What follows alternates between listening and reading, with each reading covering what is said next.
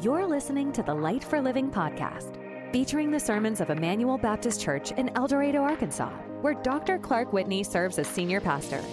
Join us for verse by verse messages through the life changing Word of God. Along the way, we'll also feature devotional thoughts, Bible studies, and interviews, all designed to help you grow in your relationship with Jesus Christ. If you have a Bible, I invite you to take it out.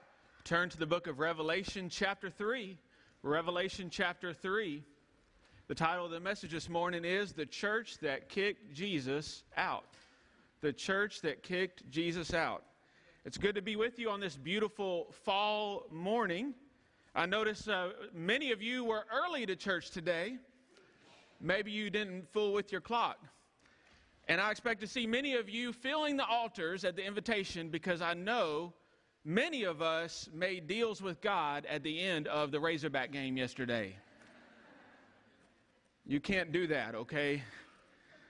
I'm glad to be with you, and we are looking at the last church that the Lord Jesus gives a letter to before entering the next part of Revelation. We've looked at seven churches, and today is the church at Laodicea. The church at Laodicea. And this church was the lukewarm church. In fact, it's the one you may have heard about before this series, if you heard about any of them. But Jesus writes letters to his church because the church belongs to him. And he gives them usually some encouragement in a way that they are, are doing things right. And he'll give them a challenge, a way that they need to repent and turn to him. And then he always says, Let those who have an ear to hear, hear what the Spirit is saying to the churches. Let's jump right on in today. Revelation 3, beginning in verse 14. If you got it, say, got it. The Word of God says, And to the angel of the church of Laodicea, write, The words of the Amen, the faithful and true witness, the beginning of God's creation. I know your works. You are neither cold nor hot. Would that you were either cold or hot. So, because you are lukewarm and neither hot or cold, I will spit you out of my mouth. For you say, I am rich, I have prospered, and I need nothing, not realizing that you are wretched, pitiable, poor, blind, and naked. I counsel you to buy from me gold refined by the fire so that you may be rich, and white garments, so that you may clothe yourself, and the shame of your nakedness may not be seen, and salve to anoint your eyes, so that you may see. Those whom I love, I reprove and discipline, so be zealous and repent. Behold, I stand at the door and knock. If anyone hears my voice and opens the door, I will come into him and eat with him, and he with me. The one who conquers, I will grant him to sit with me on my throne, as I also conquered and sat down with my Father on his throne. He who has an ear to hear, let him hear what the Spirit says to the churches. Let's pray one more time. Lord, you're good to us. Would the Holy Spirit anoint our eyes and open them up so that we may see you for who you really are? God, that you would change us, that if we are lukewarm, God, you would get us on fire. God, if we think we have it together, we think that we're running the show, God, would we repent today and turn our lives and our church and everything we have over to you? We ask that you would increase, that we would decrease, and we ask it in Jesus' name. Amen. Well, there was a little boy one Sunday morning that was going home with his mama after church. And on the way home, he, he, he suddenly announced out of nowhere to his mama, Mama, I decided something. I'm going to be a minister when I grow up. Well, the mom said, That's okay with us, son, but, but what made you decide that?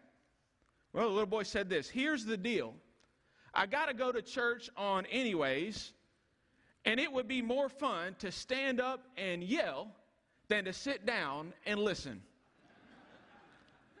I'll try not to yell too much. My mother in law's here today, so I must be on my best behavior.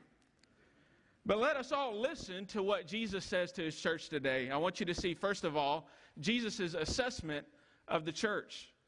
His assessment of the church. It's His church. He knows everything. He was before everything. He created everything. The church exists for Him, and He sees everything that goes on in my life and in yours, and He sees everything that goes on in the church. So that when He gives an assessment of, of this church, He sees things as they really are. You and I sometimes put on masks.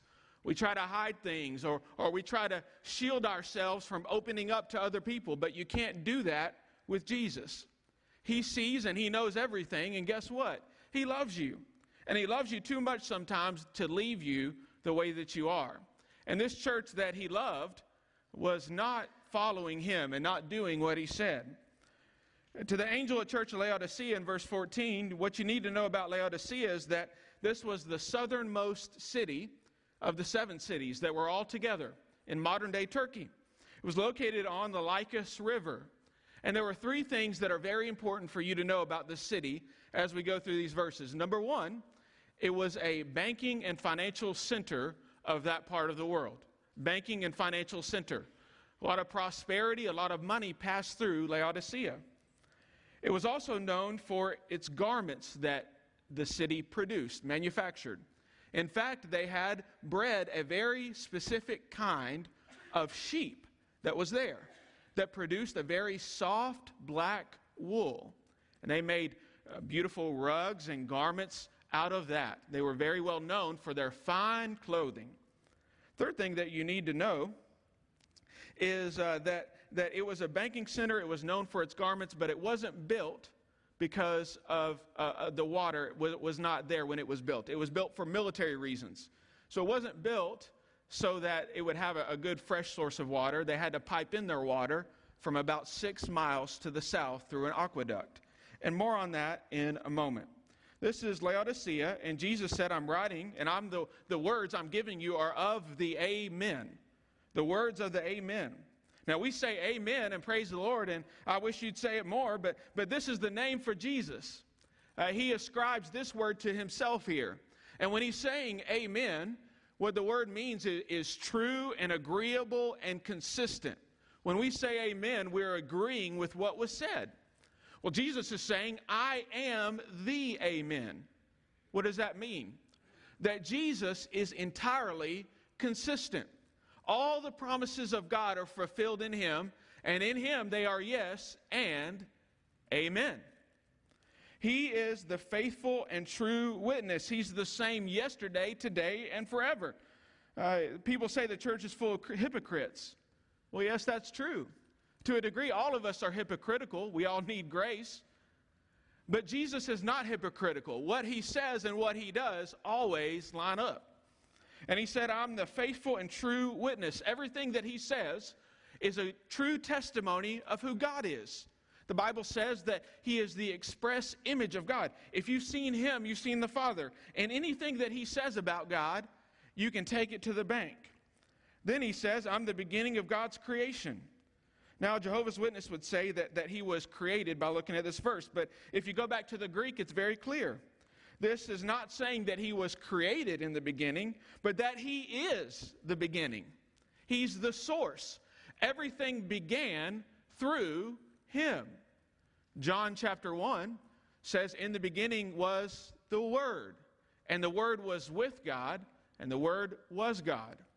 All things were made through him, and, and through him not one thing was made that was not made. Everything was created through Jesus. He's the source. And so he's looking at this church as the amen and the faithful and true witness and the beginning of creation. And the first things he sees is their blandness. Their blandness. Uh, they weren't really spicy, they weren't really sweet, they weren't really hot, and they weren't really cold.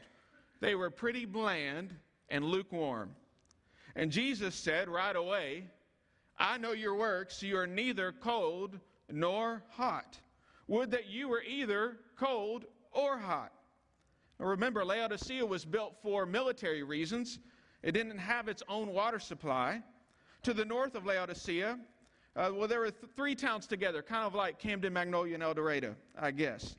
But to the north, there was Hierapolis, and it had healthy, beautiful, hot springs. To the south was the city of Colossae, and it had cold springs that were clean and refreshing to drink from. But Laodicea had perpetual problems with its water. It couldn't get clean water. They had to bring it by six miles to the south through an aqueduct. By the time the water got to Laodicea, it was lukewarm, it was unclean, nasty, the kind of water that makes you sick. Imagine drinking a cold Coke on a summer day, and you leave it in the truck for a little too long, and you drink most of it, but there's that little bit at the bottom. And you take a sip, forgetting that you've left it out, and you just want to spit out that backwash Coke right back into the cup.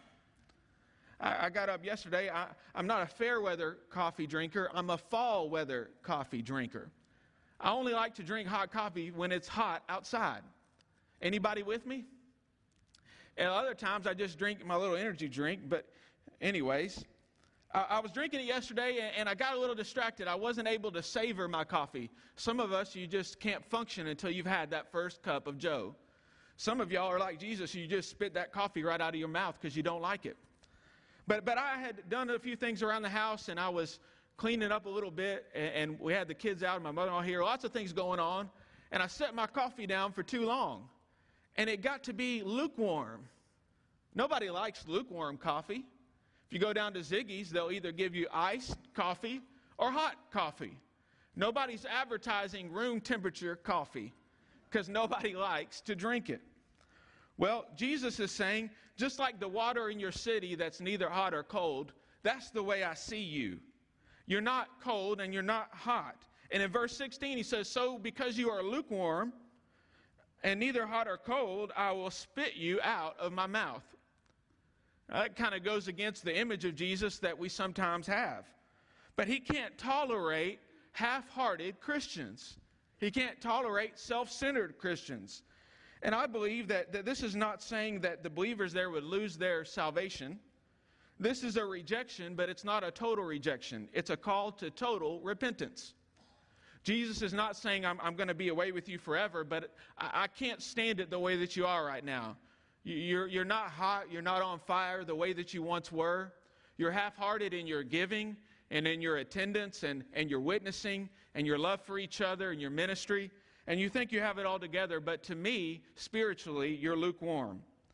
This lukewarm word, it, it means half hearted or complacent, lazy, lethargic, indifferent.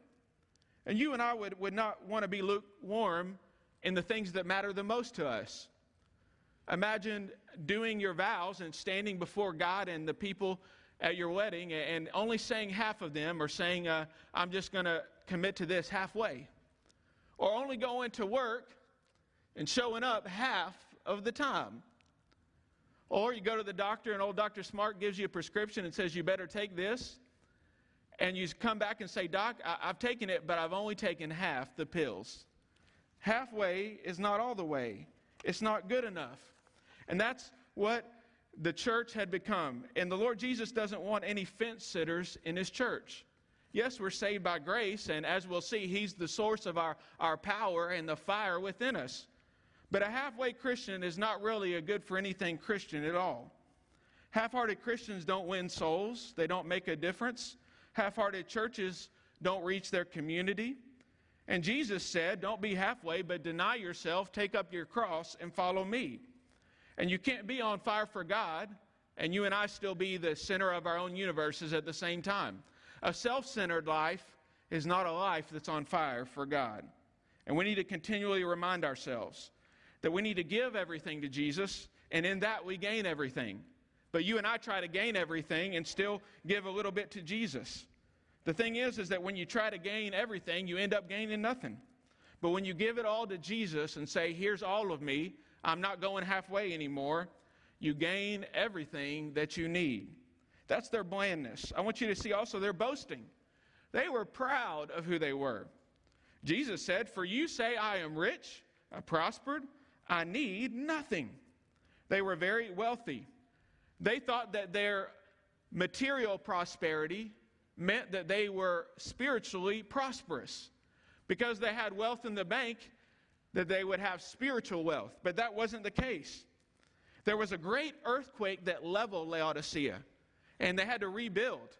Remember, we talked about the church in Philadelphia, there were some earthquakes, but, but this one leveled the city, and the Roman government, the federal government of Rome, said, We're going to send you some money. Well, Laodicea was so prideful and into their own wealth that they said, You know what? We've got all the things that we need. We don't need your money. They were self sufficient. They trusted in their stuff instead of the Savior. Possessions are all right, and we are so blessed. But we should never let our possessions possess us. We should never confuse material prosperity with spiritual prosperity. I looked it up this week, and if you Google how rich am I, you can find out that one adult in the United States making $30,000 a year after tax is richer than 95.3% of the world. You and I, compared to the rest of the world, are very rich. There's nothing wrong with having material things, but when we let our possessions possess us, we can become lukewarm and half hearted very quickly. I read about recently the, the wealthiest billionaire in Singapore. His name was Philip Ng. And Philip and his brother Robert Ng are they're worth $12.1 million, billion, excuse me, $12.1 billion. Very, very wealthy. They own the Far East Organization, which is the largest landowner, private, uh, renting out businesses, commercial property, residential space in Singapore. And he recently did an interview, Philip did, with his brother and him combined $12.1 billion. And here's what he said I was always in search for a better life, a better purpose, a better me, a better everything. I was just looking at all the wrong things, but when I realized there is no better me or better things without Jesus, then it all snapped into place. Maybe all I had to do is to look deeper I treasure my faith more than anything, so I wish for everyone to have that same peace and joy. It sure beats a lot of money and material things that you may have. Well, this rich man found out that spiritual wealth is much greater than material wealth. They had boasting, but there also was some blindness. The way they saw themselves was not the way they really were. They were not realizing, Jesus said in verse 17, that they were wretched and pitiable and poor and blind and naked. You and I can think we got it going on. We've got the threads, we've got the job, we've got the picture perfect family. Everything in life is going our way. But the way that God sees us is the way that we really are. And we don't see that, that indeed without Him we are wretched and pitiable and poor and blind and naked. Uh, even a church can think we've got it all together. We have so many wonderful blessings. But we can think that we are the source of our blessings, of our building and of our finances and of our, our ministries. And when we think that we've got it, and then we make our plans in the church or in your family or in your life, and then you ask God to go back and bless them, instead of humbling ourselves and seeking His face and listening to His voice. Now, Laodicea, remember, was a banking center. Jesus said, You're the financial center of the Mediterranean world. You've got all these these wealthy things, but you're really poor. They also had a, a medical school they were famous for that produced eye salve. And they would produce it in little tablets that they would export all over the world. They would crush it up and uh, put it over their eyes, and that would solve a common eye disease of the day. There was actually a medical school in Laodicea, so not only were they known for their banks, but also their medical system. And Jesus said, You think you can see physically, but, but you're blind. Well, and then he also said that, that you're naked. They took such great pride in these special sheep that had the softest wool. But Jesus said, like Adam and Eve, you are naked in your sin. This was his scathing assessment. But I want to give you the good news. He gave them some, some encouraging advice. Some encouraging advice. See, the river, the, the source of water in their town, only gave them lukewarm, nasty, make you sick and throw up, backwash water. But Jesus said, If you will come to me, I will give you living water. All the problems that you have in your church, all the spiritual condition that you have, it can be solved if you will simply come to me, to the source. Even in our lukewarmness, He loves us. Even in our straying from Him, He saved us. And the Bible says that He is knocking at the door, waiting to come in. If we'll come to Him, we'll find that He'll give us everything that we need. Come to Him this morning and give Him, uh, He'll give you provision. He'll give you provision. Jesus said in verse 18, I counsel you to buy from me gold refined by fire. David says in Psalm 19 that, that God's word is more to be desired than gold, even fine gold. Psalm 12:6 says the Lord the words of the Lord, the word of God, are pure words, like silver tried in a furnace of the earth, purified 7 times, the number of perfection. Jesus said if you'll come back to me, I'm going to give you my word, and your, my word is going to make you clean and, and equip you and convict you and get you doing what I want you to do. But then he said, Come to me and I'll give you the provision of good works. Jesus said, I'm going to give you not only my gold, I'm going to give you white garments so that you may clothe yourself. The Bible Uh, pictures our righteousness, the things that we try to do to be right before God. And the things that you and I do on our own, folks, are filthy rags. They're not worth anything. But the Bible also uses clothes as righteousness, describing the perfect righteousness of Christ. That he is clothed in white, meaning that Jesus always does the right thing. He never sinned. Not only did he never sin, he always does what is pure and holy and excellent. And there is no way that you and I can get white garments before God on our own. And if God looks at us in our own righteousness and our own, our own way of doing things in our own self made ways, the Bible says that's like filthy rags. And just like He'll spew us out of His mouth, God cannot look on filthy rags and be right with those. But when we accept Jesus into our life, the one that became sin for us, the perfect Son of God, he takes our filthy rags, as he did on the cross, and he gives us his robes of righteousness. He is the source of righteousness. And what happens from righteousness is then we can do what is good and pleasing to God. Then we can do the good works that we ought to do. We can't do them on our own, but when we come to Jesus and we're clothed in his righteousness, all of a sudden rivers of living water start flowing from deep inside. So when we put on Christ, we get, we get robes of righteousness. Remember the Mount of Transfiguration?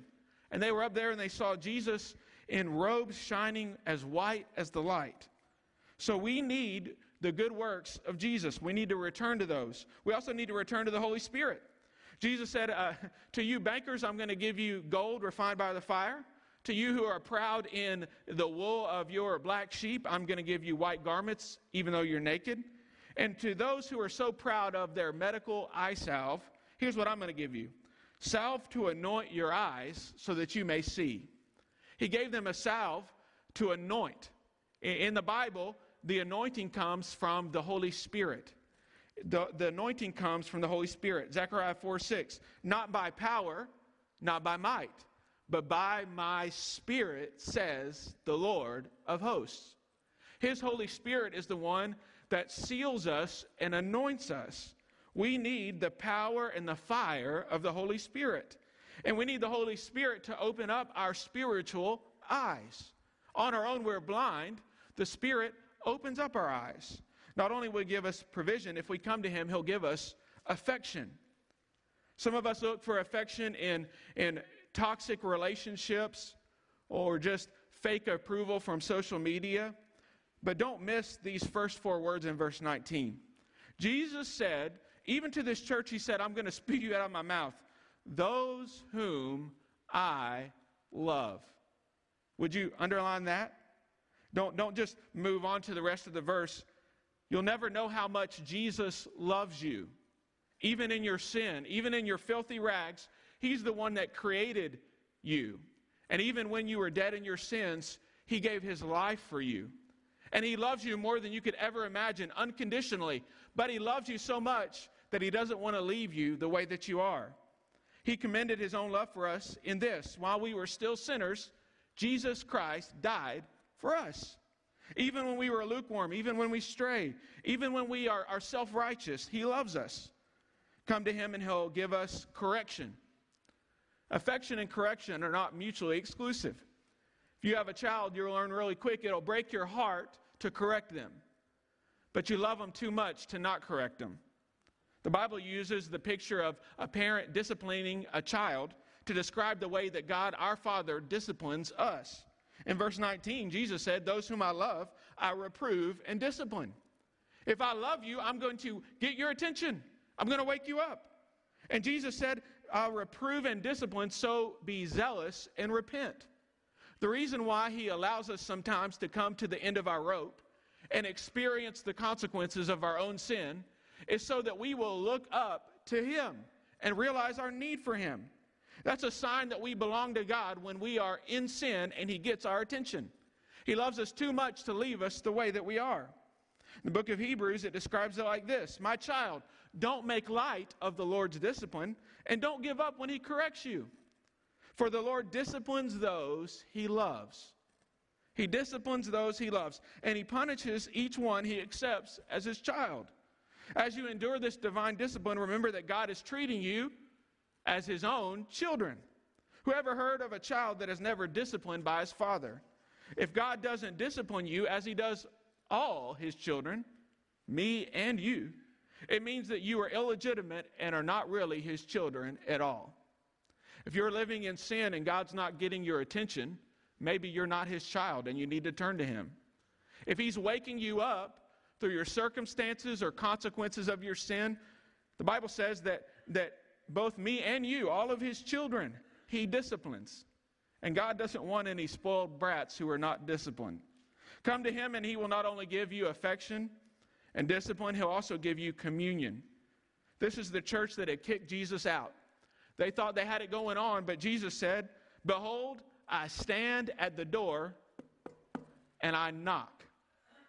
Jesus is not a beggar or a drifter, he's the master of the home and he's trying to get back into the home that's already his. To share a meal in the ancient world was like sharing life, as one commentator said.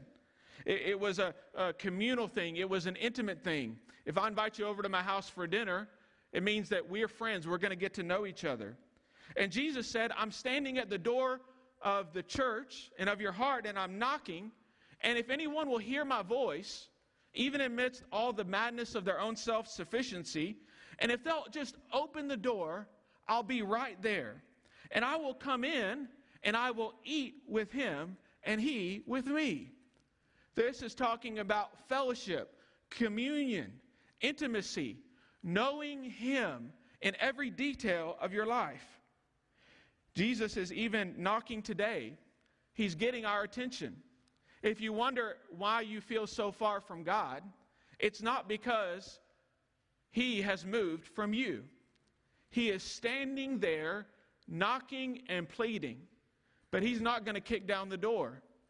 Yes, He's sovereign. Yes, it's His house. But He is convicting you, and He wants you to open up your life and your church to Him so that He can come in and do what only He can do. You can't fix yourself enough before you open the door up. If Jesus knocked at my house today, I'd be picking up little toys and sweeping, and, and we'd be going crazy. But you can't do that in your life. You have to let him in, and then he'll start cleaning you up. Amen? And he'll give you communion. In verse 21, he says, To the one who conquers, I will grant with him to sit with me on my throne. Not only are we going to know him in, in communal fellowship and intimacy, we're going to reign with him through all eternity. Even the lukewarm, when you return to him, and I also conquered and sat down with my Father on his throne. You and I might not have a lot of material things in this life, but the Bible says in eternity, because of what Jesus has done for us, we will reign with him on his throne. What a blessing. And then he closes by saying this He who has an ear, let him hear what the Spirit of God says to the churches. If you have an ear to hear today, Jesus is standing at the door of your life and he wants to come in and take control. He wants what's already his. He made you, he knows you, he died for you, and he wants to come in because he knows that when you make him Lord, as he already is Lord, he will change your life and do so much more than what you can do on your own. As the band comes up, I want to enter into a time of invitation. There once was a pastor in California that, that issued an invitation kind of like the one we're about to give today. And a little five year old boy came forward and said, Pastor, I want to call on Jesus to save me today. Little five years old walked down the aisle by himself. Well, the pastor was a little worried that the boy was, was too young. And it's good to talk to children and make sure they understand what, what they're doing when they call on Jesus to save them. So the pastor took him into his office, and the pastor started asking this five year old boy all these questions deep theological questions. And the boy just kept getting more and more and more confused. And the pastor and the boy kept getting more and more and more flustered. Finally, the little boy was exasperated. He had had enough. He said, Pastor, when you asked people to come forward, you said if I called on Jesus, he would save me. Now, did you mean that or not? Well, the pastor shut his mouth and led the little boy to pray to receive Christ. If you'll call on Jesus today, if you'll open up the door to your heart, the best you know how, he will come into your life. He'll teach you his word. He'll help you do good things to honor Him. He'll, he'll give you the wisdom and insight you need with your situations in life. But all you need to do to begin with is open that door and let Him come in. The Savior is waiting to enter your heart. Why won't you let Him come in? Thank you for joining us today. If you've enjoyed this episode, please subscribe and share with a friend. We hope you'll tune back in next time to the Light for Living podcast.